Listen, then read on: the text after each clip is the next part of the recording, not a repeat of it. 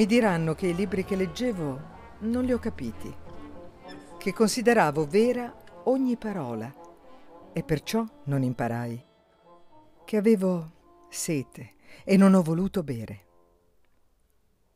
che per tutta la vita ho piegato i ginocchi, come il bambino quando si accovaccia, che avevo solo da stendere le braccia, che ho solo chiuso gli occhi e per tutta risposta potrò dire che un sole rivoltato mi bruciava dentro, che provai la vertigine del centro, laggiù, dove la luce pare impallidire, che se un raggio ancora mi accende, viene da quelle biblioteche oscure, dove leggevo libri scritti in grande e pieni di figure.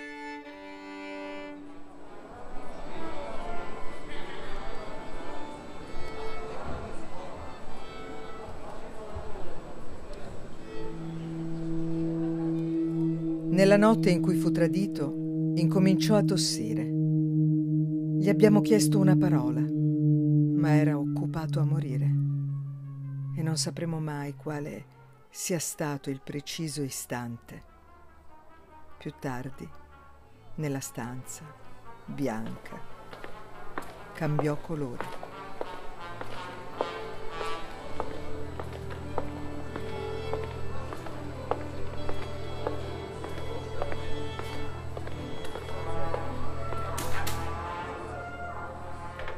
Il corpo a corpo con il tricolore fu nella chiesa. Una bandiera non è mai così linda come su una bara, inamidata come il tuo colletto. Mi ci tengo stretto. Ho cinque anni. Sto a cavalcioni sulle tue spalle. Scrivo sulla tua testa una poesia col dito. Vuoi saperla? Te la dico, altrimenti non la leggerai mai. La leggo bene perché non so leggere. Sorridi. Non ti vedo, ma lo so. Mi chiedi di copiartela su un foglio. Mentre mi calo capisco che è un trucco. Troppo tardi. La bandiera ti era planata addosso, dove c'era il tuo sorriso indovinato, vedevo le quattro repubbliche marinare. In una delle quattro finestrine c'era un leone con un libro in mano.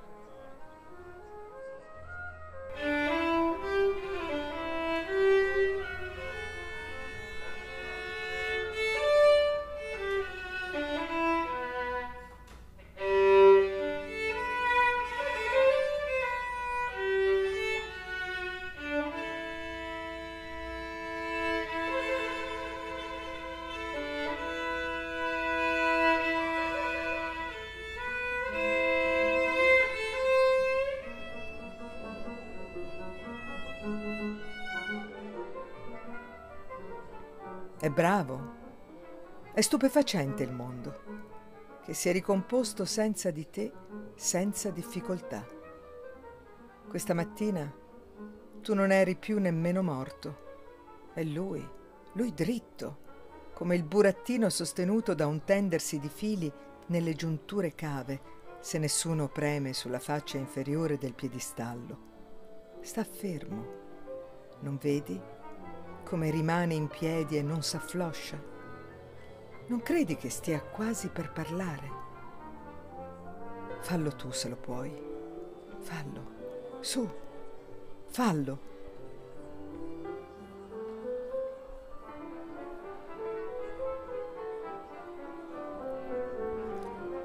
Sei tornato. Non eri mai davvero morto. Era un trucco ti eri imbarcato su un mercantile, di nascosto o in borghese. Lunghe conversazioni con i topi. Finalmente sbarcavi a lume di luna in una rada bianca. Vedevi un mulo dritto e fetente sui sassi e un ovile dove dormivi. Eri ancora vivo. Mangiavi fette di pecorino, olio, ceci. Così per due mesi. Poi un uomo senza cappello era venuto a prenderti e ti aveva condotto al mercato o souk di un villaggio puramente nominale. Era una cosa improvvisata. Vendevano separatamente cavalli, selle, speroni e biada che contrattavano a lungo sottovoce. Non si sa, non si sapeva come campi questa gente. Le donne se la prendono comoda a friggere dolci di farro sulle porte. Lusso, calma, voluttà, calma. Noi non ti mancavamo ancora e comunque non capivi cosa si volesse da te e chiedevi solamente un po' di carne e del vino, ma non ne hai chiesti. Ma proseguiamo. Venne sera. L'uomo venne a riprenderti. Ora aveva un feltro grigio con sopra una piuma azzurra. Hai seguito il tonfo dei suoi passi finché non è scomparso oltre il cancello. Durante la tua assenza, l'ovile era stato pulito ed era questa pulizia, la morte. L'hai fatta grossa, l'hai spaventata l'altra notte venendo fuori all'improvviso da me, parlando, piangendo. L'hai spaventata. Ha dovuto ascoltare. Sembravo un altro uomo. Tanto ero solo, nel caos bianco buio della notte, a capofitto nei cuscini mentre tu bussavi piano al mio corpo. Oh, scusate, vado, non vi disturbo, ma presentaci almeno.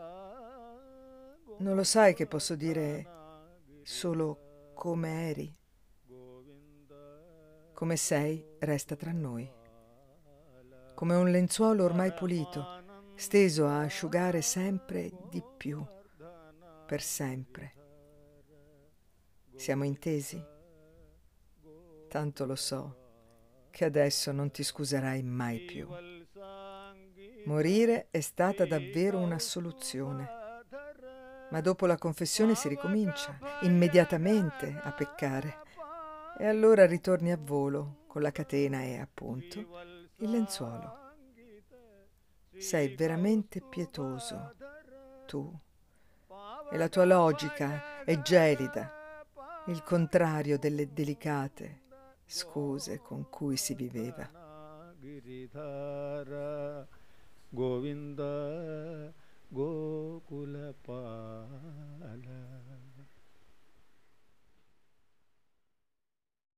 Avete ascoltato Tommaso Giartosio, per il corpo elettrico, parte prima. Regia e suono, Francesca Fini. Voce, Daniela Cavallini. Rimani in ascolto, per il prossimo brano. Chiedi, ferma o stop, per interrompere la riproduzione. Sono il figlio, o la pietra con il tuo nome, il portavoce del tuo silenzio, padre, ancora sveglio tra le lenzuola fredde di questa notte di padri che appaiono ai figli e nei figli, e figli ai padri e nei padri. Notte di guardie e di ladri. Sono non so se non me o non te o non so che. Mi stringo a un corpo di carne non tua che si stringe a un corpo di carne non mia. Ma ti ho stretto tante di quelle volte quando parlo, che il tuo vuoto mi vuole, il freddo mi sembra saldo. Mi compaiono accanto il foglio e la penna e scrivo il nostro nome, ma scompare come pietra nel mare con la barchetta di carta, col nero remo di carne, riprendo a navigare.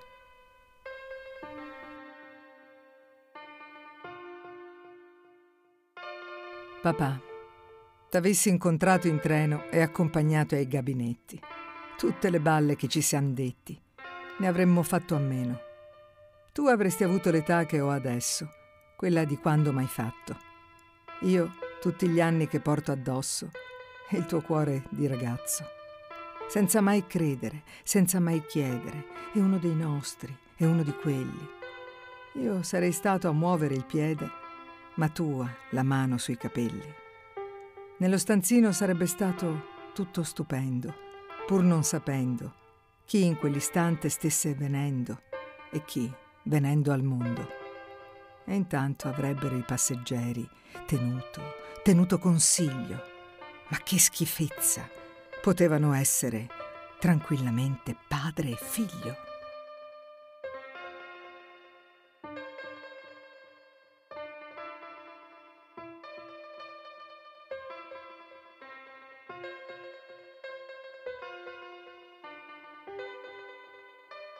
Leggendo Kafka. Male. Non mi mostrare quanto esatto il tuo mostruoso affetto mi accarezza. La tua crudele determinatezza che sceglie per quest'attimo quest'atto. In quella macchina un uomo contratto curva la fronte verso il parabrezza, come un arbusto che la neve spezza, quasi, ma trema e si drizza di scatto. Molti passanti vanno intirizziti verso l'insegna accesa di un locale. Il caldo, dopo il freddo, è naturale. Penseranno, quando saranno usciti, tutto il contrario. Sono sciocchi riti. Lasciaci almeno questo, dolce male.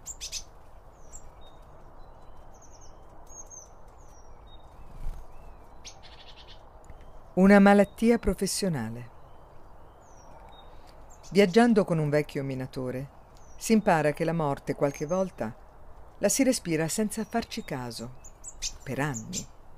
Ci si accorge dopo anni che non la montagna si consumava, ma noi, che è troppo tardi. Bisognava saperlo, che nel cuore dell'abisso ci si sprofonda dentro un ascensore con i pulsanti bianchi illuminati impuntarsi sulla soglia, nel sole fresco del primo inverno, andare via e trovare lavoro in un ufficio, un posto fisso a una scrivania.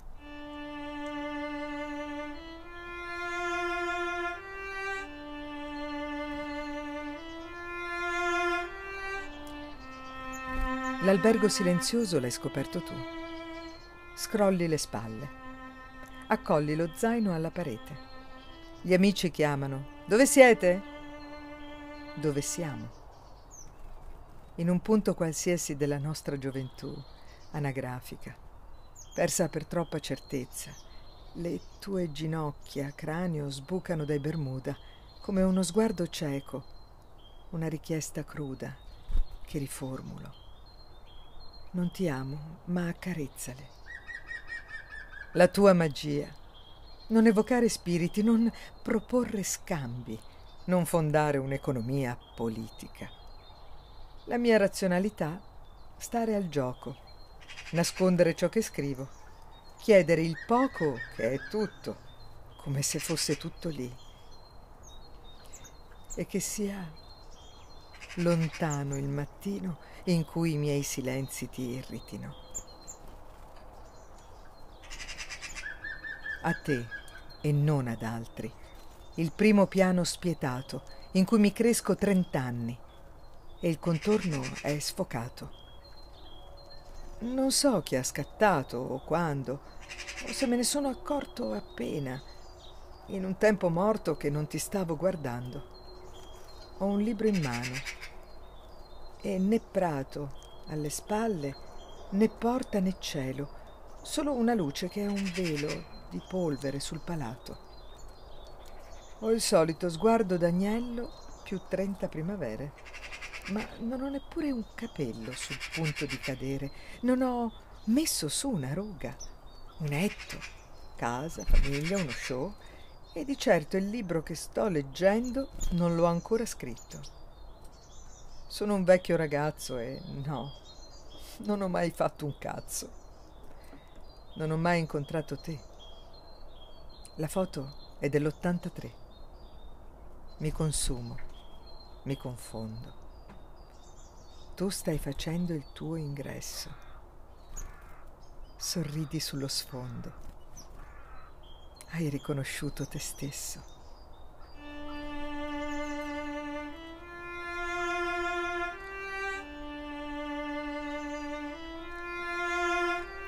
Ricordo, alzi la testa nel mattino, nulla ti sfida, nuvole e rugiada concordi nel tuo sangue. Il tuo risveglio è quello di una bella città piena di garzoni, di commesse. Drizzi il collo, pieghi le dita, il corpo ti ritorna, lo muovi, c'è del lieto al tuo buon gioco. Ne doni il moto all'aria, all'acqua, a tutto tutto mi resta, vedi, tutto è fermo nel duro della mente. E vuoi andartene?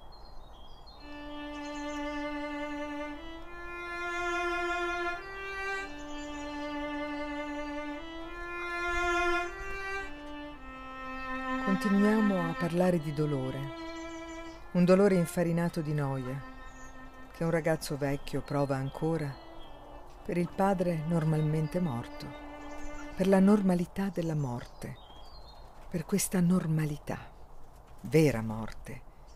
E continuiamo a continuare a parlarne, senza avere paura di ripeterci.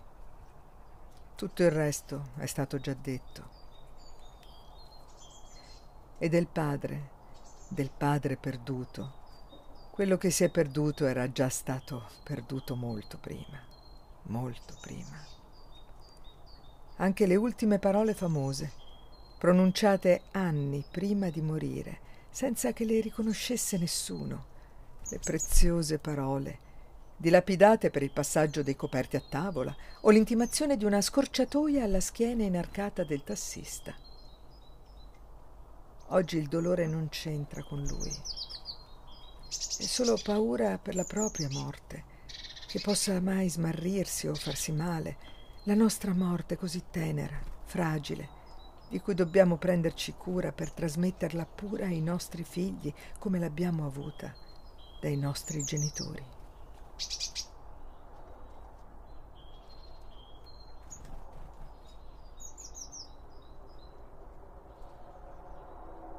Avete ascoltato Tommaso Giartosio per il corpo elettrico, parte seconda. Regia e suono, Francesca Fini. Voce, Daniela Cavallini. Rimani in ascolto, per il prossimo brano. Chiedi, ferma o stop, per interrompere la riproduzione.